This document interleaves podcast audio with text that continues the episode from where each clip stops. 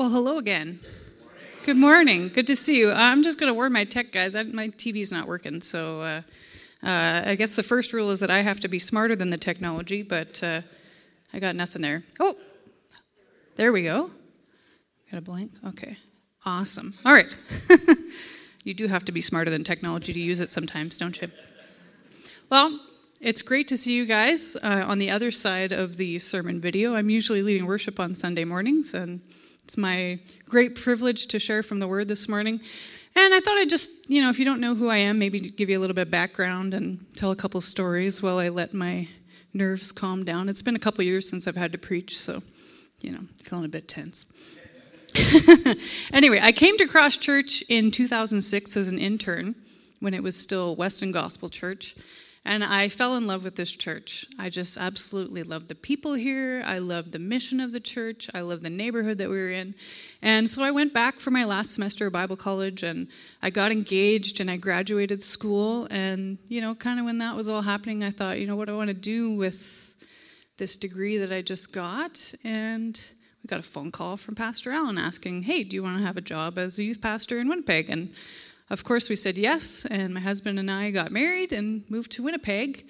And we moved into, you know, a little nice little starter home. And I've kind of been on staff and had a couple of babies and taken on lots of roles since then. And uh, it's been a fun ride.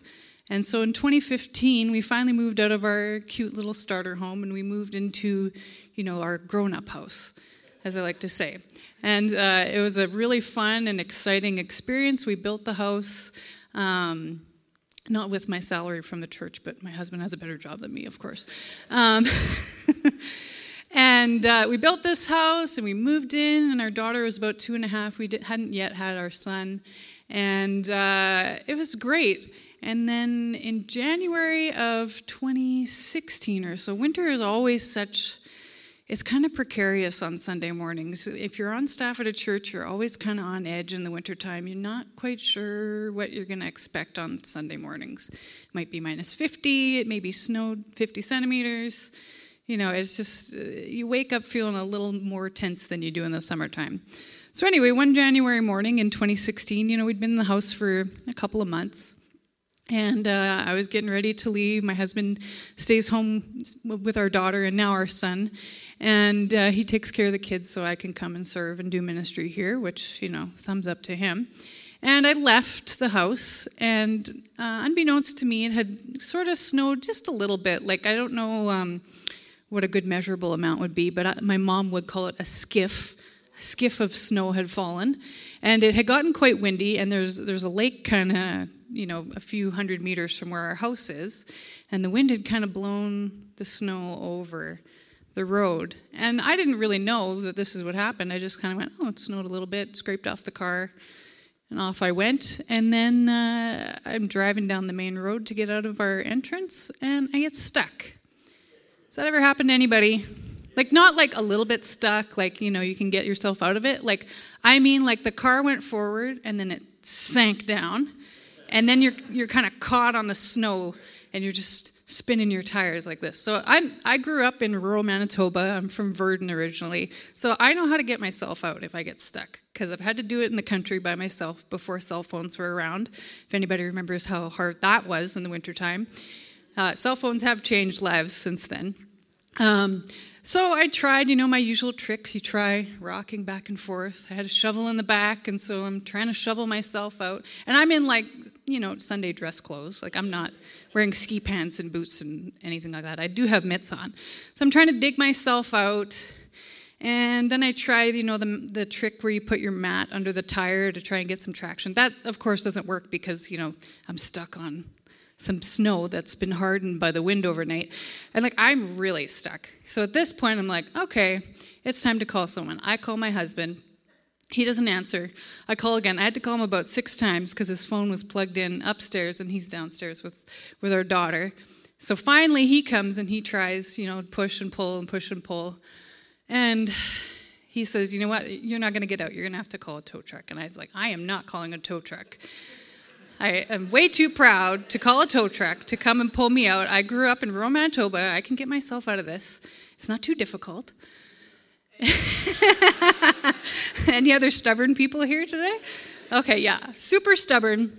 So anyway, he has to take the daughter back to the house because she's cold and upset. She's only two at this point. She's five now. She'll be glad to tell you that she's five, by the way. Um, so anyway, he leaves, and I, you know, I, I would really love to tell you, as someone who's been working in ministry all these years, that you know I stopped and prayed, and God gave me peace and calm, and I was able to get out. No, I, I maybe uh, yelled some very unchristian things at my car.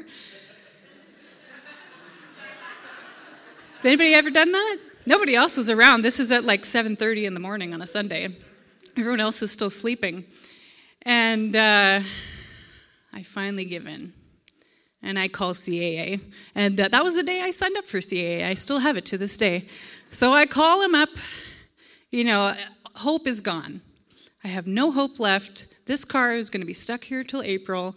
I am not getting to church. Thank goodness Barry was leading worship that day. I was just serving in other areas. Um, but like, this is bad. Hope is gone. I'm like in tears. My makeup's all over the place. You know, I'm sweating because I was trying to dig out of the snow, and my feet are wet, and my socks have snow on them. And like, you can just, you know, sort of picture how sad this looks.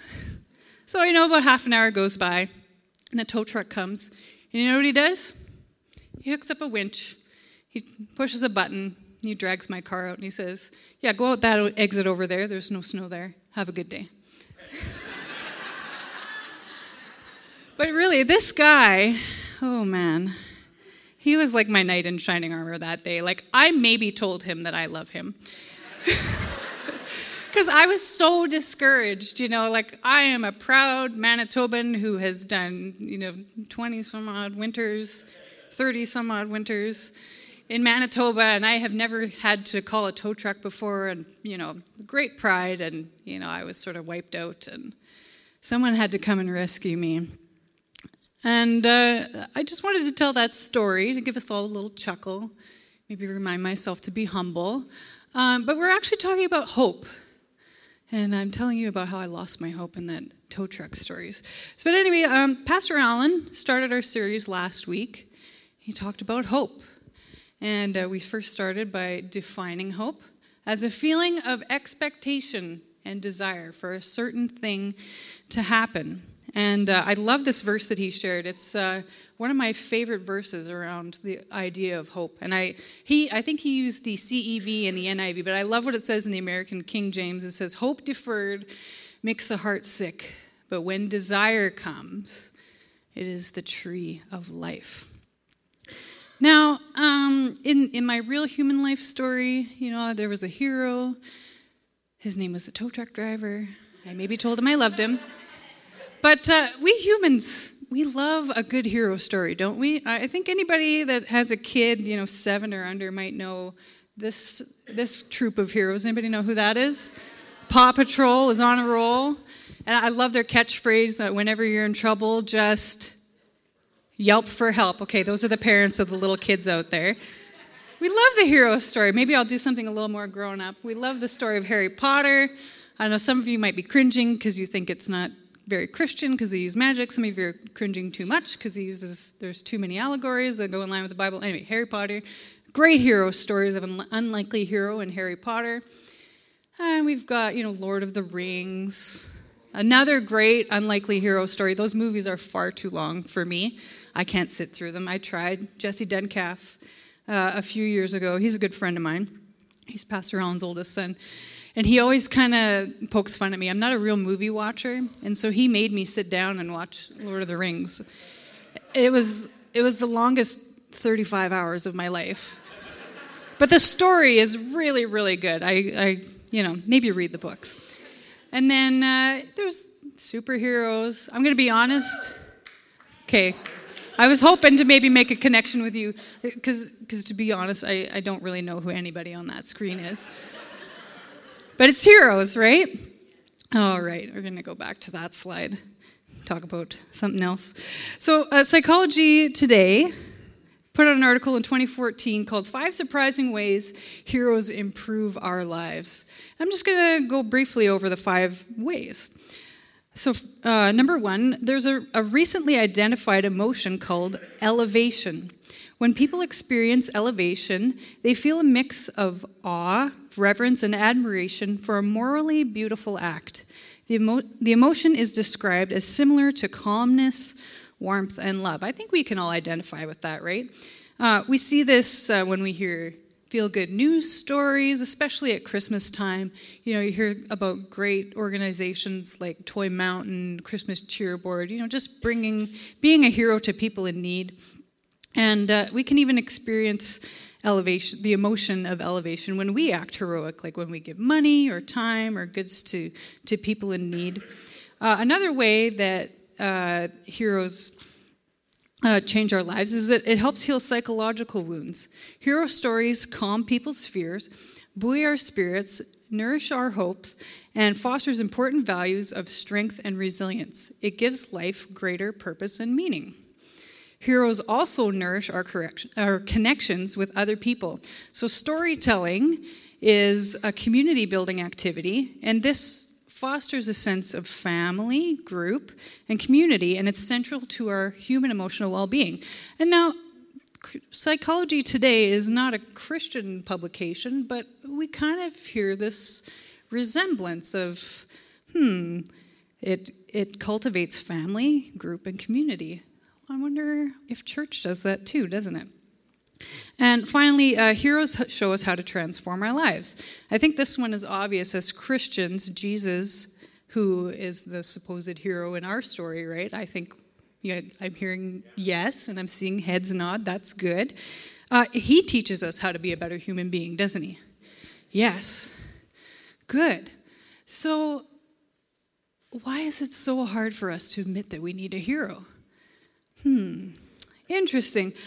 I know my personal default can be to look at my life and just wish that things would be better.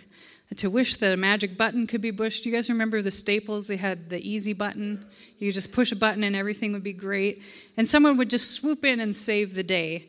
And I don't mean like in the damsel in distress way, like, you know, I need to call CAA and have them come winch me out of the snow. If only things were just a little bit better and I could push that button and I would be a more patient mother. I know I seem very put together this morning, but my children will tell you differently that, you know, sometimes mom loses her cool. I wish I could be a better communicator with my husband. I wish we could push a, a, button and we didn't have to do all the work that it takes to make a marriage work. I wish I could. Oh, we did a poll last night on Facebook and I was shocked. Um, it, I can't remember what all the options were, but it was like pick one, you can only choose one. What would you have? A, eight hours of sleep. B, someone does your cooking and cleaning. I don't remember what C was. And D was somebody run all your errands. And everybody chose B, housekeeper. I personally would love eight hours of sleep, but that might just be because I have an almost two year old who, you know, doesn't like to nap or sleep in. Um, but I wish I could be a better housekeeper or cook. I could push a button and everything would just be great. I wish I could be more organized. I wish I could be less selfish. I wish I could be better at keeping in touch with my friends. I mean, I had with two little kids at home. I'm so thankful that my friends are just like me and they have kids at home too because we never talk. Um, I wish I could be better at taking pictures and writing down milestones, and I certainly wish I could be a better Christian. Now, these hopes, if I'm not careful, if I don't hand them over to Jesus, can very quickly turn into looking like that. How Pastor Allen discussed last week. You know, hope for a lot of people just simply means squeezing your eyes and crossing your fingers really, really tight. And he talked about how sometimes people are going to put their hope in gambling, or he talked for quite a bit last week in the first service about you know people going to bingo and just enjoying the hope that they have for the few minutes or hours that they're playing. Uh, sometimes we put our hope in a person, like our spouse or, or a friend. We put our hope in the ability to earn money. Uh, we put our hope in our kids and live vicariously through them. We put our hope in the government to come and save us. Or we put our hope in being able to protest the government. Yeah. But last week I kind of had a thought because I knew that what I was preaching on this week, and so I was sitting, you know, in my usual spot, thinking, okay, how can I build onto this and be a good speaker? I don't get to do it very often, so I try and do the best job I can. And I was thinking, what if there's somebody sitting in church this morning going, you know, I have no hope this morning. Things are bleak. Life is unfair. The scales are not tipped in my favor. I got the short straw. Maybe you don't know what the way out looks like. Maybe you're in the struggle part of the story this morning. You have little hope. Maybe finances are tight and Christmas is coming and you want to give your, your family or your kids everything, but you just can't make it work. Or maybe you're experiencing a really tense relationship issue, maybe with a spouse or a friend, and something got said that no, somebody won't forgive, or you're trying to forgive and it's hard to let go. Maybe work is difficult right now. You want a raise or a better job. Maybe your kids are, you know, wearing on your last nerve and pushing every button, or they're having trouble at school with bullies or bad grades or bad influences. There's a whole list. We aren't the first people to have times of hopelessness. And I know last week we talked about putting our hope in Jesus. Do you have any hope to put anywhere right now? What happens when we lose our hope? First, I want to say that I, these are, this isn't a definitive list, but if, if you're feeling one of the three things that I'm about to talk about this morning, this is a red flag that your hope is sort of declining and you need to do something about it. But one of the first things that we do when we lose our hope is uh, we start to display cynicism. Cynicism is an in- inclination to question whether something will happen or whether it's worthwhile. Cynicism is the first warning that you're beginning to lose hope. In other words, uh, cynicism is another word for being jaded, pessimistic, negative, bleak, hard hearted. Is that you this morning? Are you hard hearted? Have you stopped letting things in because you've become cynical? The next thing that happens when we begin to lose hope is we get suspicious. The system is rigged. Well, that guy's got an unfair advantage. He started with more money than I did. I'm not going to get my break because things aren't going to go in my way. That's what happens when we lose our hope. We get suspicious that you know, maybe the system is rigged against us. Finally, we turn to desperation. People with no hope make poor decisions. Financially, if you have no hope, you know what you do? You go borrow a bunch of money that you shouldn't go borrow. When you have no hope in your family, you start treating people differently, don't you? You start saying things that you can't take back. Sometimes people get so desperate that their personal safety is at risk, and we're definitely seeing a rise in uh, people's mental health having issues and uh, people dealing with thoughts of suicide and maybe even taking steps towards that. That's really what happens when we have no hope. And the thing that I love about being a Christian is I know when I have no hope, this is, this is the time when a hero named Jesus is ready to come in and save us. Now, um, let's turn, turn to the Word of God. The, these are the traits that the Jewish people were experiencing during the time where Jesus was born in as the Messiah. They were cynical, they were suspicious, they were desperate. Did you know there are some 55 prophecies in the Old Testament that talk specifically about a Messiah coming? Did you guys know that all 55 came true? That's incredible. Did you know that when Jesus was born, there was no hope in the Jewish community, but they had the hope of the coming Messiah. In fact, the first Old Testament prophecy that we see of the coming Messiah is listed in Genesis 12, uh, and scholars estimate that to have occurred around the year 2091 BC. Can you imagine waiting around for 2,000 years for a prophecy to come true? Like, I can't even wait 10 minutes when my husband's late for work or late for coming home from work. We're already eating dinner before he's in the door. Could you imagine if your family clung to a 2,000 year old promise that a Messiah was coming to save the day? Now, we all know from the last series uh, called The End. If you haven't heard that series, you can go online to crosschurch.ca slash listen. You can give that a listen. It was a great series. Um, the Jewish people are God's chosen people.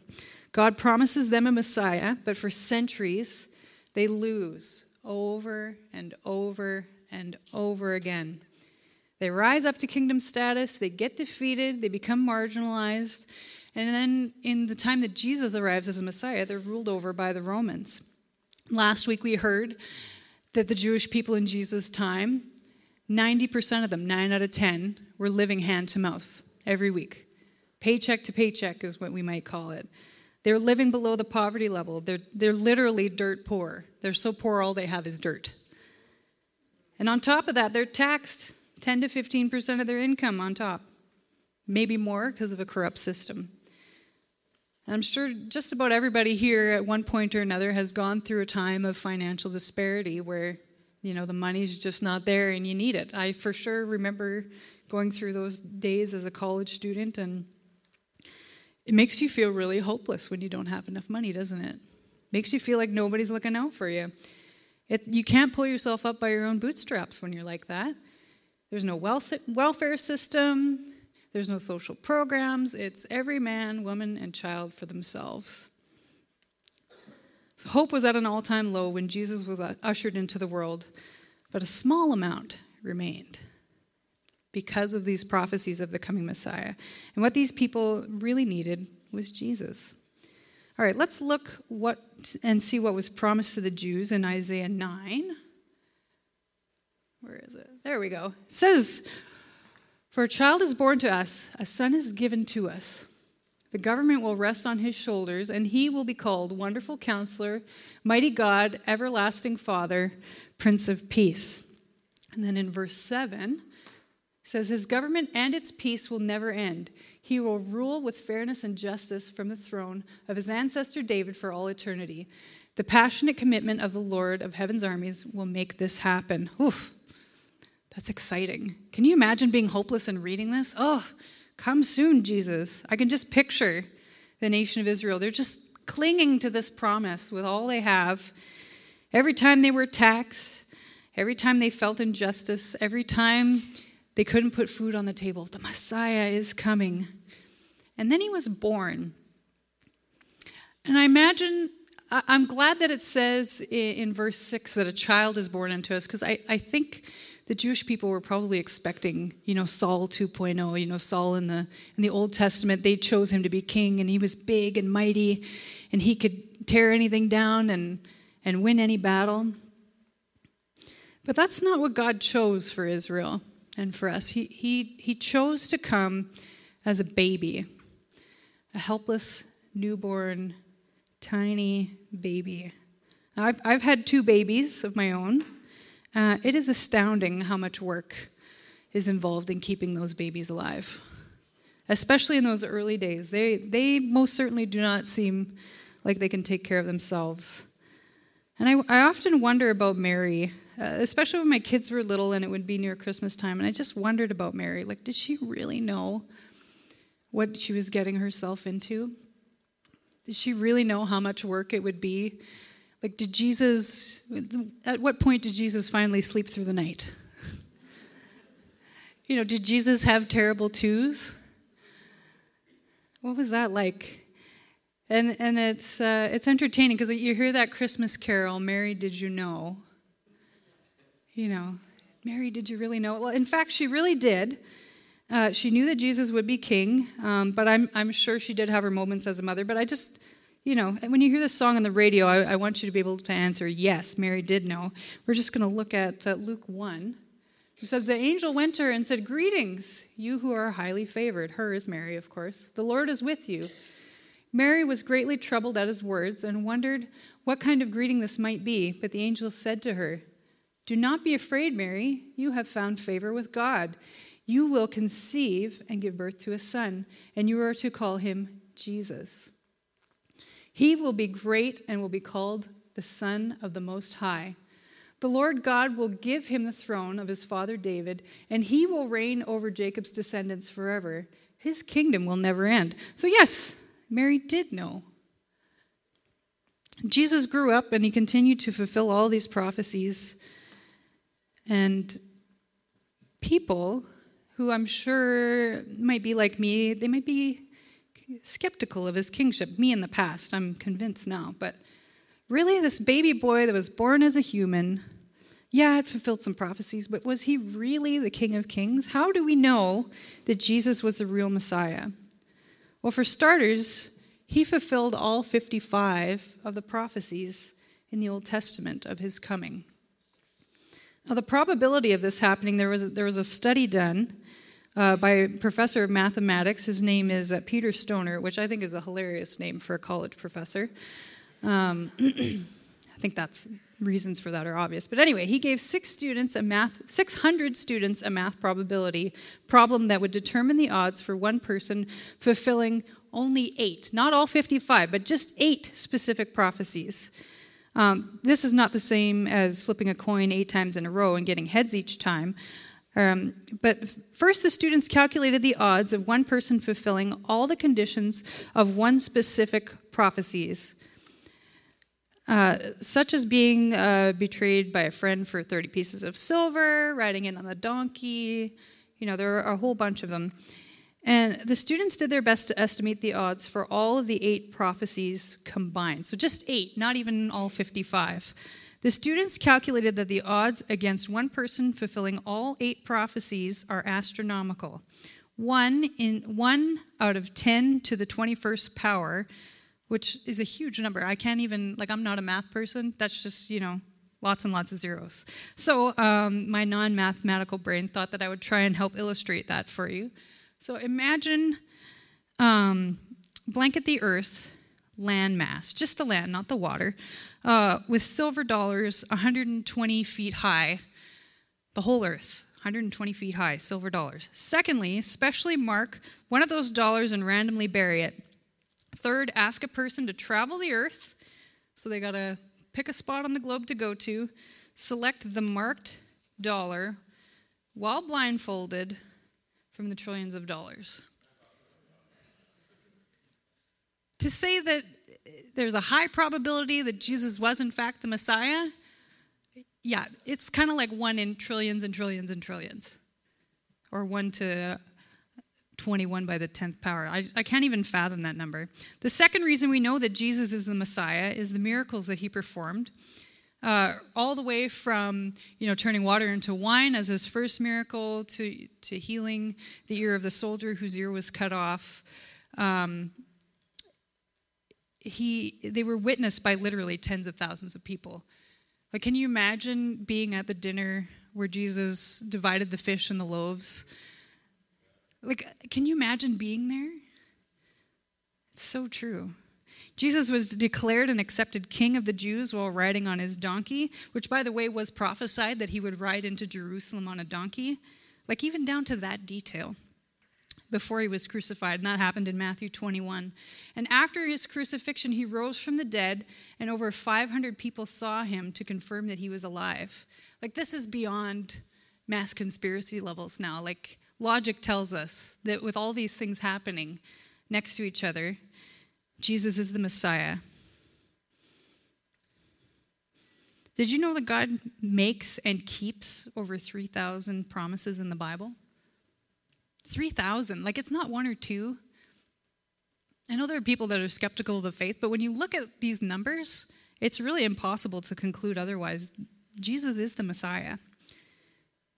So I know some of you are thinking, okay, these are interesting statistics yeah, okay, I'll buy Jesus is the, is the Messiah, but what does this have to do with you and me? How do these facts compel me to believe that Jesus cares about me and my future?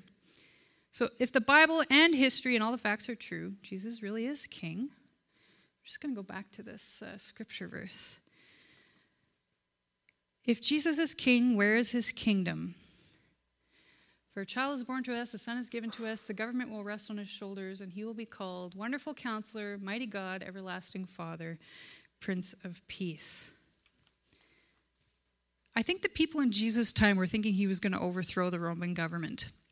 And he was going to, you know, kind of have this structure of a kingdom that was going to last. Like they, they couldn't fathom what, what they meant by this verse. But what really Jesus came to do was to come and establish a kingdom in each of our hearts. And that's why it's so important that we recognize that Jesus was the Messiah and that he is the King.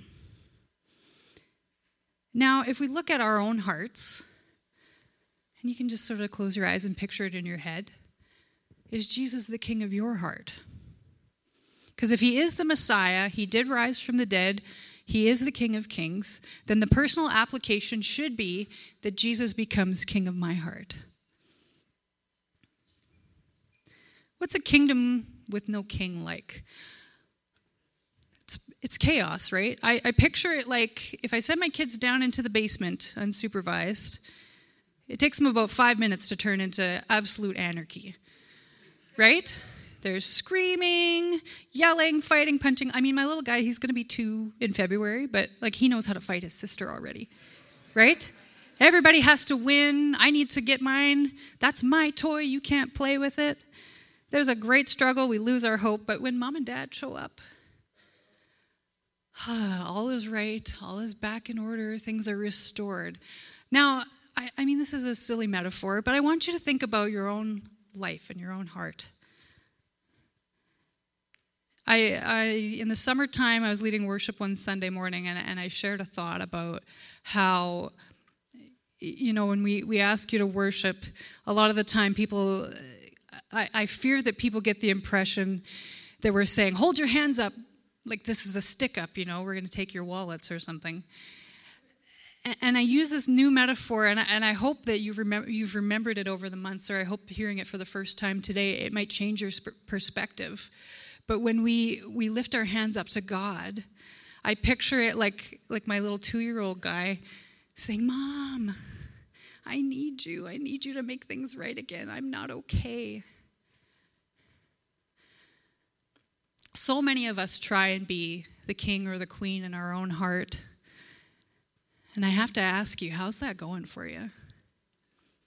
It's, it's not that great because we don't tend to make the best long term decisions for ourselves. And, and we're terrible heroes in our own story.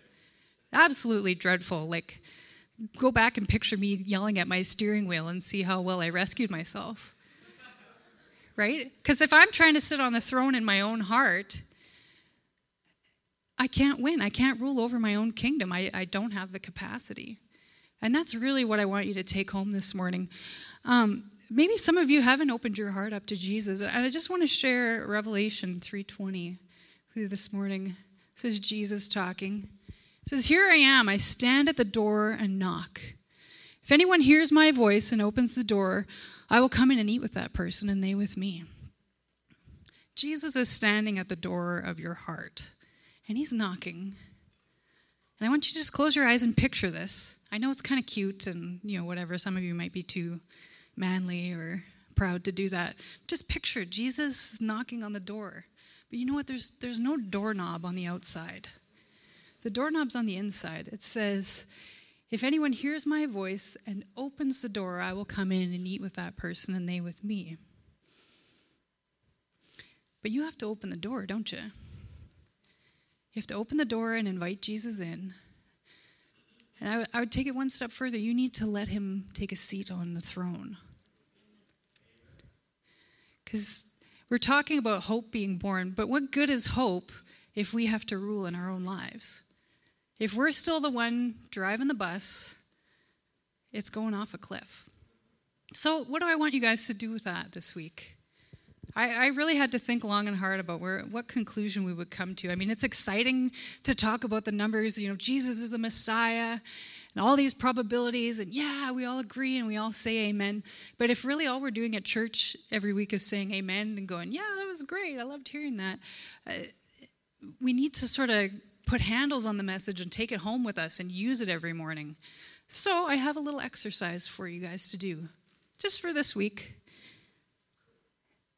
Every morning when you get up, I just want you to imagine, use that cute little illustration that you were picturing earlier. And I want you to picture your heart, and there's the door. Jesus is knocking. Let him in. Let him sit on the throne. Wake up each day and say, Jesus, you are the king of my heart. You are the hope in my world. Then I want you to say, Thank you for being born. Thank you, Jesus, that you were born as my living hope so that I don't have to be in control. Because when I'm in control, it's chaos and disaster and yelling at the steering wheel. But Jesus, when you come in and you save the day and you sit as king on the throne in my heart, then I become useful to you. and I can do things for your kingdom and for your glory. Finally, at least once before Christmas, would you sit down and read the Christmas story? It's in Luke chapter 1 and 2. It's just amazing how many times you read it and you just discover new things about it. I, love the songs that they sang this morning. I'll, I'll let you guys in uh, and behind the curtain a little bit. When when the worship music is picked out, we often don't know what is going to be preached that Sunday morning, and it's funny how the Holy Spirit will just tie it all together. Because they sang "Living Hope" this morning, which you know is one of my favorite songs. Jesus Christ is my living hope. And he's also the Messiah. We sang Jesus Messiah after that. Isn't it like the Holy Spirit can just tie all of that in here together? And I, when we leave this morning, I don't want you to leave this place going, okay, church is done, check off the box. Now it's time to go and do the next thing. But my hope is that this week, as you go throughout your week and things become stressful and you know you're feeling that tension, you can just stop and go, no, Jesus, you're the king sitting on the throne in my heart. I don't have to worry about it because you are my king. Can you guys all agree to do that this week? I, can you imagine what your life would be like if every time you ran into struggle and worry and you just had this, you know, this desire to take over and take control and you just stopped and went, nope, Jesus, you are sitting on the throne in my heart, not me. Your kingdom is in my heart and I'm going to do your will instead of my own. Can you imagine what life would be like if you did that instead? It would just be fantastic. So, with that, let's pray let's ask God to, to make our, our week better, and then we're going to go. Father, this morning, we recognize that there are people who are going through stressful times. We show up to church, and, you know, we've all got a to do list in our head. God, may we each just take a moment to stop and say, Jesus, you are the king on the throne. You're the king on the throne in my heart, God, and I, I surrender that to you. God, may each person here just take the time this week to recognize that every day. We thank you for what you're doing. We thank you, God, that Jesus was born and that he's our Messiah and our King. And we ask, God, that you remind us of that as we go about our week. We ask for all these things in your name. Amen. Amen. All right, turn to the person next to you and say, Jesus is King. We'll see you next week.